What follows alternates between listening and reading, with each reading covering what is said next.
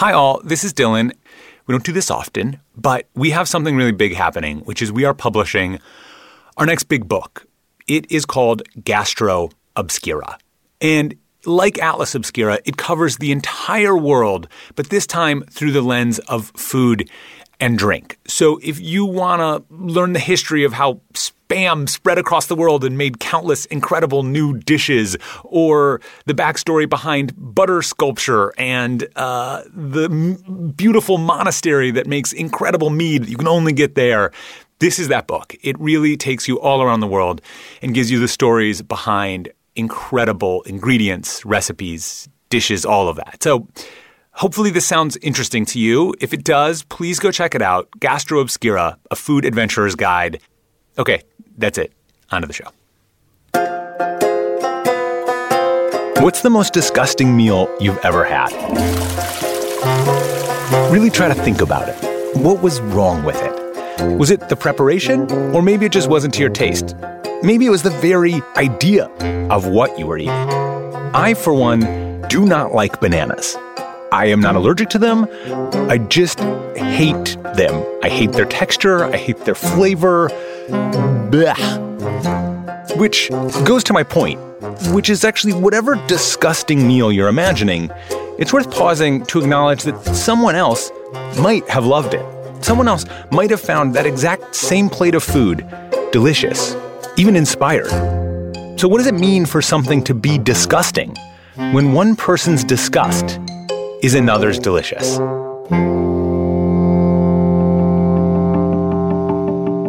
I'm Dylan Thuras, and this is Atlas Obscura, a celebration of the world's strange, incredible, and wondrous places. Today, we're touring the Disgusting Food Museum in Malmo, Sweden. If you're prone to getting queasy, you might want to go pour yourself some cornflakes, and we will see you tomorrow. But for the rest of you brave souls, open your minds steel your stomachs, and come with us. More after this.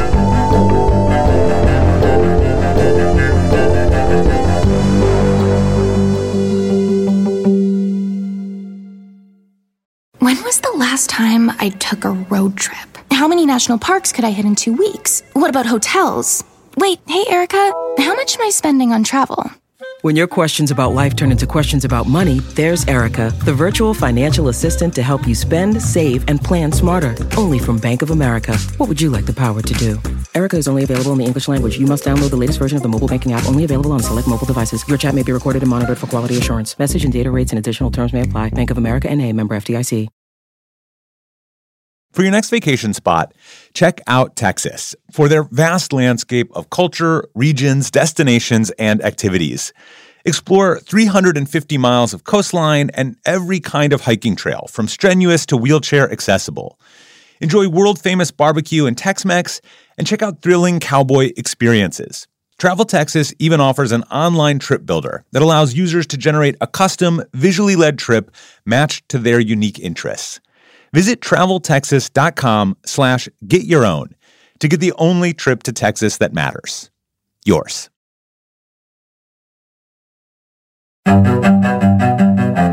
Well, we have a vomit counter where we count all the instances when someone vomits. So we're up to 101 vomits. That's Andreas Ahrens, the director and co founder of the Disgusting Food Museum in Malmo, Sweden. And I'm guessing that this is the world's only museum with a vomit counter in the lobby. Uh, and it's not really that big of a problem because the tickets are actually vomit bags. And of all the things in the world worth cataloging, worth dedicating an entire museum to, disgusting food is not an obvious choice. But here's the thing about the museum depending on who you ask, really, almost any food could qualify. Both me and my co founder Samuel, we had traveled all over the world most of our lives. We had lived in a couple of different countries, and we realized that what we find disgusting and delicious, it's all up to where we grow up. It's all cultural. Disgusting, delicious, it's all relative. There is no right and wrong, really. It's all up to what we learn that we should like and dislike from our parents and from our ancestors. And so in 2018, Andreas and co founder Samuel West launched the Museum of Disgusting Foods. The permanent exhibit displays 85 foods from all over the world. Everything from spam to bull penis to German sausages filled with pork blood to haggis, that famous Scottish dish made with sheep organs and served inside a bowl made out of the sheep's stomach. The French are also well represented with escargot and foie gras. But Samuel and Andreas didn't have to travel the world to find what is arguably the museum's most impactful exhibit.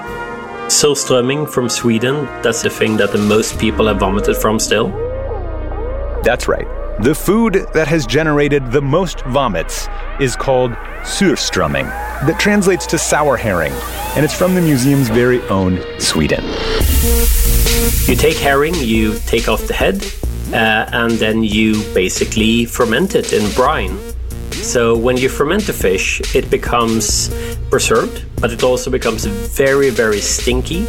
Uh, and the brine that you put it in makes it incredibly salty. So it's a very stinky, smelly, horrible consistency fish that is very, very salty. It was a very traditional, um, well, preservation method. Before we had fridges and freezers, we had to pre- uh, preserve our food somehow. You got to give it up for the home team here. Sweden scoring the most vomits in its own country. I can respect that. We asked Andreas to take us on a short little food tour around the museum, and he did not disappoint. Well, one of the things that popped up quite uh, quite early was probably uh, balut from the Philippines. Uh, it's a duck fetus, partially developed, that you eat in its egg. That's the one that got Andreas. It is still to this day the only thing that has made me vomit in the museum. It doesn't taste bad, really. It tastes okay, but the the visual aspect of it, just seeing that tiny baby chick when you eat it, and then when you bite into it, it kind of explodes in your mouth. Okay, so that accounts for one of those 101 vomits. And then we have a temporary alcohol exhibit that uh, feature things such as uh, Ttongsul, the South Korean poo wine. Poo wine. It's something that people were not really drinking as a cocktail or something like that. It was more of a medicine. Feces are described in many old medicinal books in, in both South Korea and, and China as something that can cure different things. And not just in South Korea and China. Even today, you can get a treatment called fecal microbial transplant for severe colon infections right here in New York City at Mount Sinai. And there are other examples from around the world of doctors using human waste as a type of medicine. But anyway, back to the poo wine. So basically, you take the, the feces of a small child, uh, preferably under seven years old. You put it in some water and mash it all up. Uh, let it ferment for 24 hours. Then you add some rice and some yeast, and you keep the fermentation going for at least seven days. And then you strain it and you can drink it. Look, everyone's different, and, and maybe poo wine crosses a line for you, but it's not so different from introducing any other bacteria starter. In America, we bake a type of bread made using the bacteria that causes gangrene and food poisoning. We eat visibly moldy cheese like all the time. Speaking of cheese, there is one dish in the museum that I find a little banana like. It's from the Italian island of Sardinia and it's a cheese called Casu marzu. That's the official name, at least. Maggot cheese from from Sardinia. Uh, I had a, a friend that brought some to me that I was uh, fortunate enough to try, including the living maggots. While you eat it, the cheese is being actively chewed and digested by these living maggots crawling inside of it. It didn't bother Andreas. It was surprisingly good, actually. It was like a very spicy pecorino. But I have to warn you when you eat it, you've gotta chew carefully. Very carefully. Because they can jump up to 15 centimeters and bite into your eyeballs. You have to cover your eyes. Uh, otherwise, you can get uh, retinal detachment, worst case. Uh, and then you chew it really well because otherwise it can survive in your intestines and bore through them. You don't want that to happen, so you really have to chew them really well. We asked Andreas if there were any other foods that surprised him, dishes that he ended up enjoying a lot more than he thought he would. And I was not prepared for the answer. Hvalur from Iceland. It's a um, sheep shit smoked whale testicle beer. So you take a whale testicle, about eight kilos of testicle. You chop it up and put it in kind of a kind of a sock-like thing, a uh, quite big um, textile tube, and then you smoke it in sheep dung. Uh, it's a very traditional way to smoke things in Iceland. They don't have very many trees, so they have used sheep dung for for centuries to smoke food. So they smoke that in a little little hut, and then they take the, the whale testicle and they put it in the vats of beer and uh, let it um, imbue its flavor and smell into the beer. It's a good beer, like a very good dark beer, quite smoky, quite rich. Uh, it's it's good actually. It's it's nice. The fact that sheep shit smoked whale testicle beer tastes good is incredible. And it makes me think about the resourcefulness that went into making it. People living somewhere without many trees were clever enough, creative enough to figure out that they could smoke things with sheep dung instead of wood. And another, another great example of this kind of resourcefulness is kiviak, an Inuit food from Greenland. Kiviak is made by sewing hundreds of birds inside a seal carcass and then letting them ferment for months so that they can be eaten later. It helps sustain families through long, hard Arctic winters. For most of human existence, nearly our only job was to figure out what we could eat and how we could preserve food for later. And through trial and error, discover what gave us the right nutrients, the right bacteria, everything we needed to survive. I don't know. I, I kind of feel like the more accurate name for this museum is the Ingenious Food Museum. Well, the reason for the name, if you would walk down the street and you would see the Disgusting Food Museum on one side and the Unusual Food Exhibit on the other side, you would go to the Disgusting Food Museum. That, that draws people in more. And that way we have a chance to actually affect people, a chance that we wouldn't have otherwise if we would have had a more boring name or a more bland name. But we have an introduction in the beginning that explains the background of Disgust.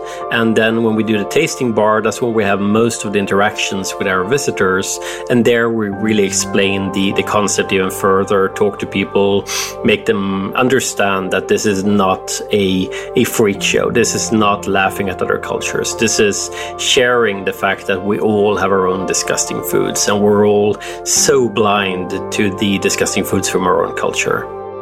I can really attest to this idea. I grew up in the Midwest where I ate things like pickled herring, jello mayonnaise salads, and so many different kinds of weird things on sticks at the county fair. And, and I thought all of these things were delicious. But that's because I grew up with them. When you stop by the museum's tasting bar, you won't find every food featured in the museum. No kiviak, for example. But it does have, for starters, fermented Icelandic shark, crickets, Vegemite, sauerkraut juice, and Andreas's personal vomit inducer, Surströmming. But why not give it a try? Andreas says people often surprise themselves. They actually like what they taste. Yeah, that happens quite often actually, and that's one of the things we want to happen as well. Um, we want people to broaden their horizons a bit and, and realize that they should try more things that are from other cultures. But also, know your limits. Sometimes it happens that some people vomit several times. I mean, we've had 101 vomits in two and a half years, and uh, 10 of them were from the same person. This podcast is a co production of Atlas Obscura and Witness Docs. This episode was reported by Matthew Taub. Our production team includes Chris Naka, Doug Baldinger, Kameel Stanley, Sarah Wyman, John Delore, Peter Clowney. Our technical director is Casey Holford. Our theme and end credit music is by Sam Tindall. This episode was mixed by Luce Fleming. And I'm Dylan Thuras, wishing you all the wonder in the world. I'll see you tomorrow. Bananas, B, A, N, A, N, A,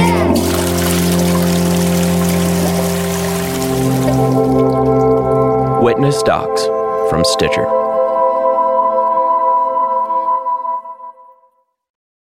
The world isn't wide enough for those with an insatiable desire for discovery.